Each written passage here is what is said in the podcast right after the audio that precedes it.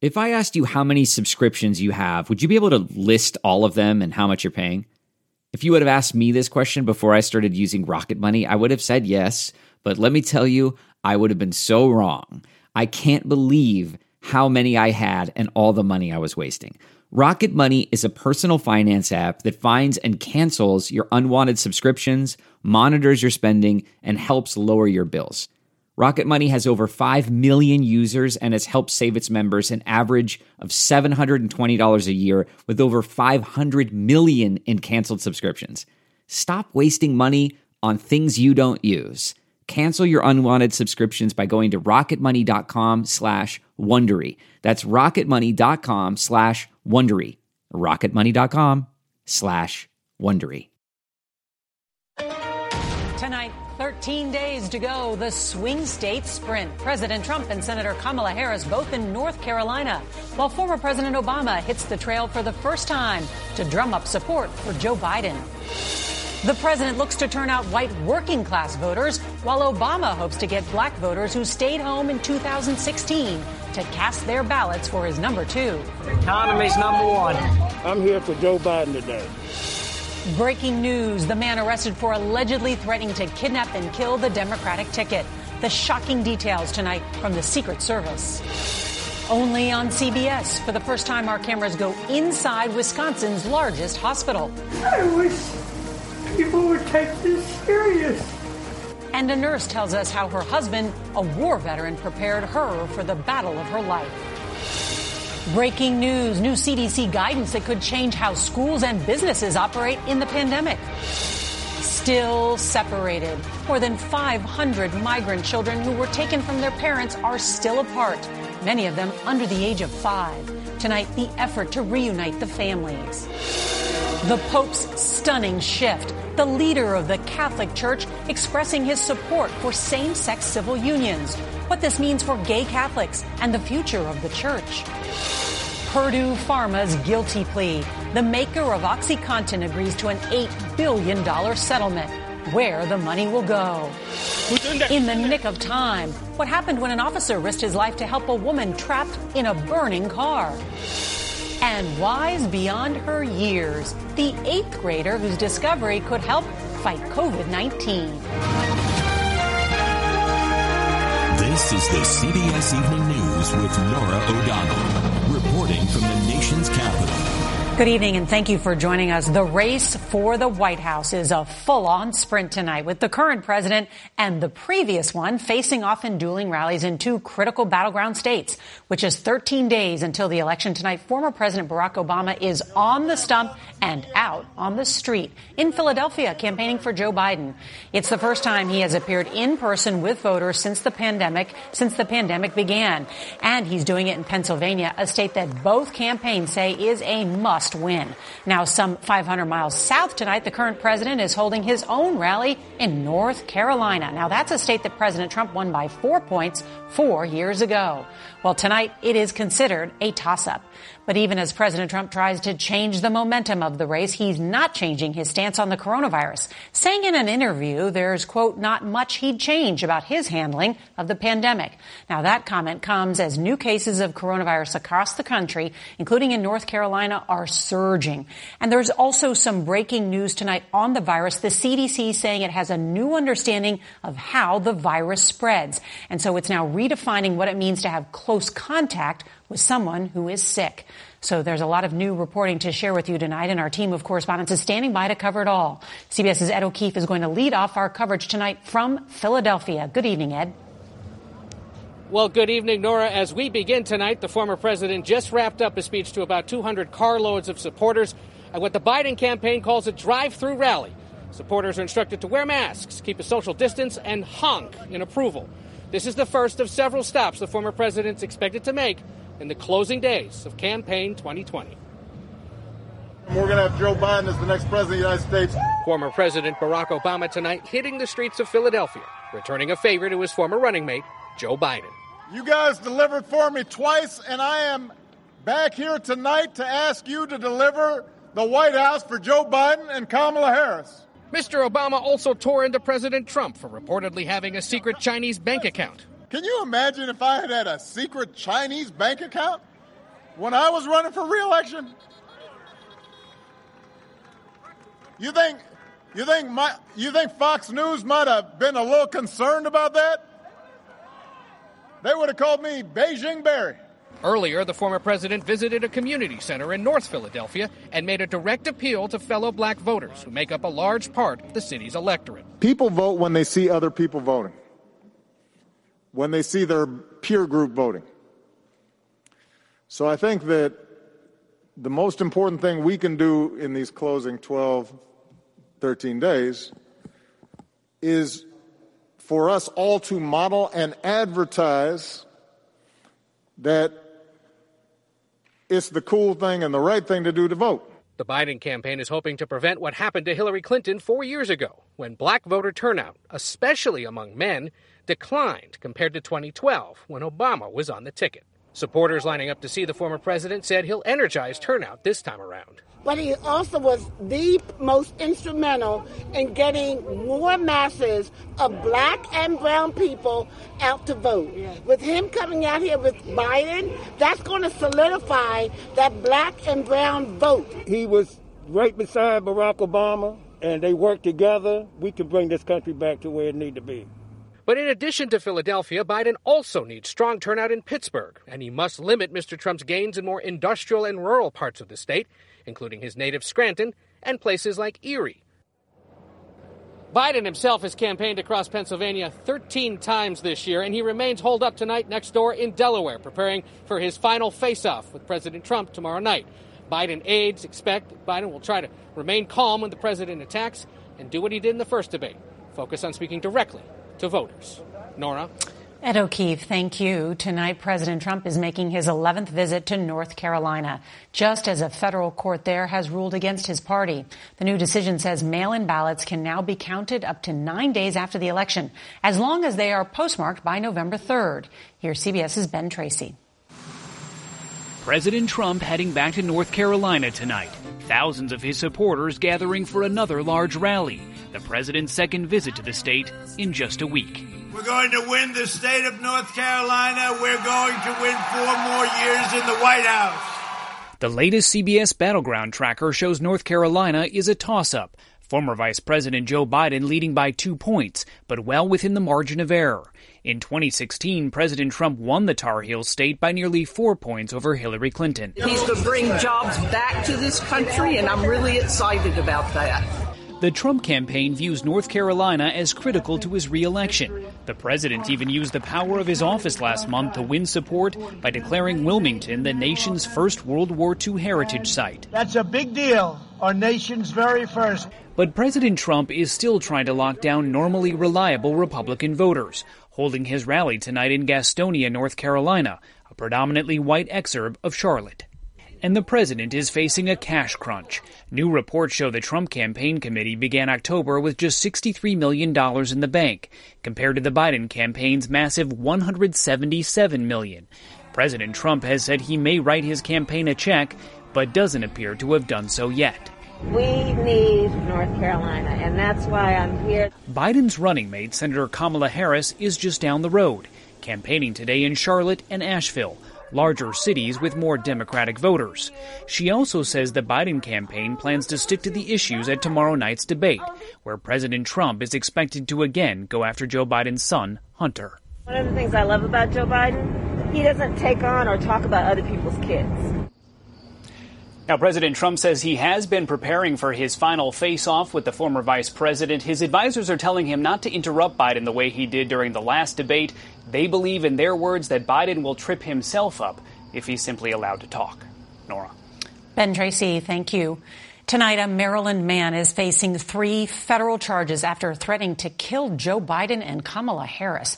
Now, the case is the latest in a growing list of election related threats. We get more now from CBS's Jeff Pegues. Federal prosecutors say this is James Reed, captured on a door camera, leaving his threatening handwritten note at the Maryland home of a Biden supporter. The note says, We're the ones with those scary guns. When we capture Grandpa Biden, we will all severely beat him to the point of death and would execute both Biden and Kamala Harris on national television. On Tuesday, people in at least three states received emails purportedly from the Proud Boys, a group that President Trump has had difficulty condemning for its violence. Stand back and stand by. We are in possession of all your information. You will vote for Trump on election day, or we will come after you. Proud Boys member Enrique Tarrio denied that they were behind it. Whoever did this should serve a long time in prison. Analysis by CBS News shows that the emails were routed from servers overseas, obscuring their origin. What we're seeing right now with the elections and in this hypercharged environment is this uh, desire to sow fear and intimidation into voters and to prevent people from voting, to scare them away from voting. The FBI is involved because that's the kind of activity they are watching out for this close to an election. DHS says that the emails were meant to intimidate and warn voters not to fall for unverified claims. Norah. An important warning. Jeff Pegues, thank you. Tonight, health officials in Brazil report that a volunteer in AstraZeneca's COVID vaccine trial has died. Now, a photo was released of the male volunteer. It's unclear whether he received the vaccine or a placebo shot. AstraZeneca says there are no concerns about continuing the study in Brazil. It is a phase three clinical trial in the U.S its I should say its trial here in the U.S. was put on hold last month after a volunteer in Europe developed neurological symptoms. And there's breaking news tonight that expands who's at risk for being infected with coronavirus. The CDC says it is changing what it defines as close contact with someone who is sick. The new guidance says close contact means being within six feet of an infected person for a total of 15 minutes, even when those 15 minutes are spread out over a full day. Now that change comes as almost every state in the U.S. is seeing a surge in new COVID cases. Tonight in a CBS News exclusive, Adriana Diaz is inside Wisconsin's largest hospital where the situation is dire. There are five COVID units at Aurora St. Luke's Medical Center in Milwaukee. This ICU is for the most critical. Nurse Ashley Bonus has been here since the start. You look great. Treating patients like 73 year old attorney Sue Pappas. Do you have any idea how you got it? No, I can't explain it. I was pissed. I was really upset. My family busted their butt. To be to safe. Sure, to be safe. And all of a sudden, I get it. This is nuts. You okay? I wish people would take this serious. How do you think she's going to do? I feel good about her. I really do. Are you worried about yourself getting this?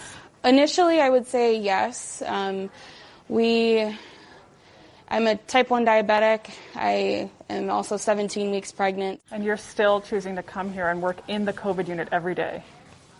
Yeah, it was a hard decision to make. It's also that emotional support um, during all of this. You, you take me to a different ICU in this hospital, and I'm not going to have the camaraderie that I have here. One, two, three.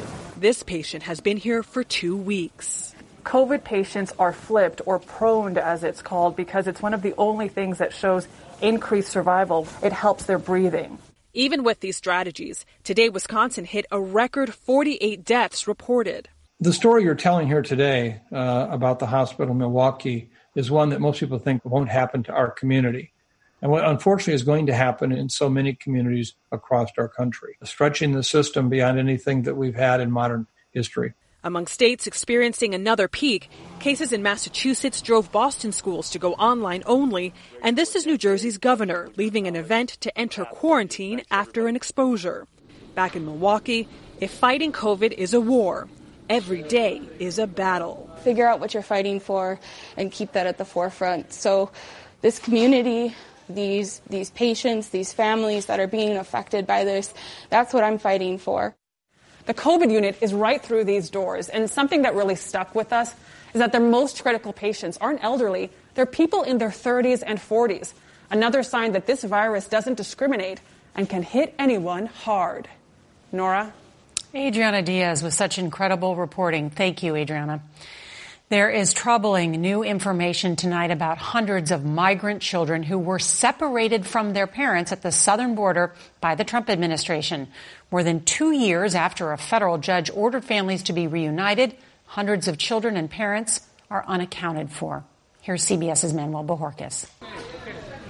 We were there earlier this year when 17 year old Selvin Jr. reunited with his father more than a year and a half after they were separated at the border. They're among the lucky ones. Nearly 2,800 families were separated under the Trump administration's zero tolerance policy, but more than 1,500 children were separated before the policy became official. Of those, lawyers and volunteers have been unable to find the parents of 545, according to a court filing. Many, many of them are under five years old, and an enormous percentage are under 10 years old. So some of the children may have spent half their lives at this point separated from their families. The ACLU says it's also been unable to find 362 of the children who are likely living either with relatives or in foster care. Today, the Trump administration blamed parents who want their children to stay in the U.S. We've contacted these families, and the sad truth is that uh, many of them have declined to accept uh, their children back. The ACLU says two thirds of the parents were deported to Central America, where nonprofits and volunteers go door to door searching for them. If the government won't do it, we will find the families. Manuel Bojorquez, CBS News, Miami. Tonight, this stunning news and a major departure from his predecessors. Pope Francis is signaling he supports same sex civil unions. CBS's Seth Doane reports tonight from Rome. This is a man who cries with humanity. Pope Francis's comments in the documentary were the most public support ever made by a pope. In an interview for the film Francesco, he said homosexual people have a right to be in a family. They are children of God. What we have to create is a civil union law. It's a dramatic departure from the past. This 2003 church document opposes gay unions because they obscure basic moral values and cause a devaluation of marriage. This is not a change of doctrine, but it's a major sea shift in attitude. Monsignor Anthony Figueiredo is a CBS News consultant. But if church doctrine, church teaching doesn't change, then what really changes? Well, attitude is very key. Pope Francis has always upheld marriage is between a man and a woman. But civil laws have changed. And unless the church accepts these civil laws, it means we're actually promoting discrimination if we do not accept what has gone on on the civil level. Norah, LGBTQ advocates see this as an opening and an important message from a pope who's known for surprises. Seth Doane, thank you. The company that makes OxyContin has agreed to plead guilty to criminal charges related to how it marketed the drug. Purdue Pharma will pay $8 billion to resolve claims. Some of that money will go toward treating opioid addiction. Purdue still faces criminal probes in several states. A police officer in Northern California is being hailed as a hero tonight. Officer Peng Li rescued a woman from a burning car and not a moment too soon. The officer said he could feel the heat from the fire on his face, but told himself that he would get her out no matter what. Brave indeed. The story we've all been waiting for. So, are you smarter than an average eighth grader? Don't answer till you see who just took home a prestigious science award. Here's CBS's Mireya Villarreal. I'm Anika Chebrolu, and I'm an eighth grader from Frisco, Texas. It seems fitting that in the middle of a pandemic, this budding scientist hopes to one day save lives. Inhibiting the spike protein would stop the virus from entering the cell. With her research on a potential treatment for the coronavirus. Anika, congratulations. You are America's 2020 top young scientist. Her project earned her top prize in the country for middle school scientists and $25,000. I isolated a lead compound from a database of almost 698 million molecules. That discovery, which she hopes will lead to a new weapon against COVID, began two years ago while Anika was researching another pandemic. You know that there are a lot of people at home saying, what 12 year old is interested in the Spanish flu and a pandemic? Yeah, so school is useful. a 14 year old with many talents doing grown up work. I just wanted to help the world and let children know that they can do whatever they want to accomplish. There were 60,000 deaths in the USA alone. Inspiring a new generation to reach for the stars. This is Anika Chebrolu signing off from Frisco, Texas. And this is Mireya Villarreal signing off for CBS News, North Texas. Proud of these women in science. Go get them. Join us tomorrow night. Gayle King, John Dickerson, and I will have live coverage of the debate. That's at 9 Eastern, 6 in the West. And if you can't watch the CBS Evening News live, set your DVR so that you can watch us later. That is tonight's CBS Evening News. I'm Norah O'Donnell. Good night. Get one of the most successful broadcasts in television history on your schedule with the 60 Minutes Podcast. Hard hitting investigative reports, news, and culture maker interviews, and in depth profiles are waiting for you in every episode. Listen to 60 Minutes ad free on Wondery Plus.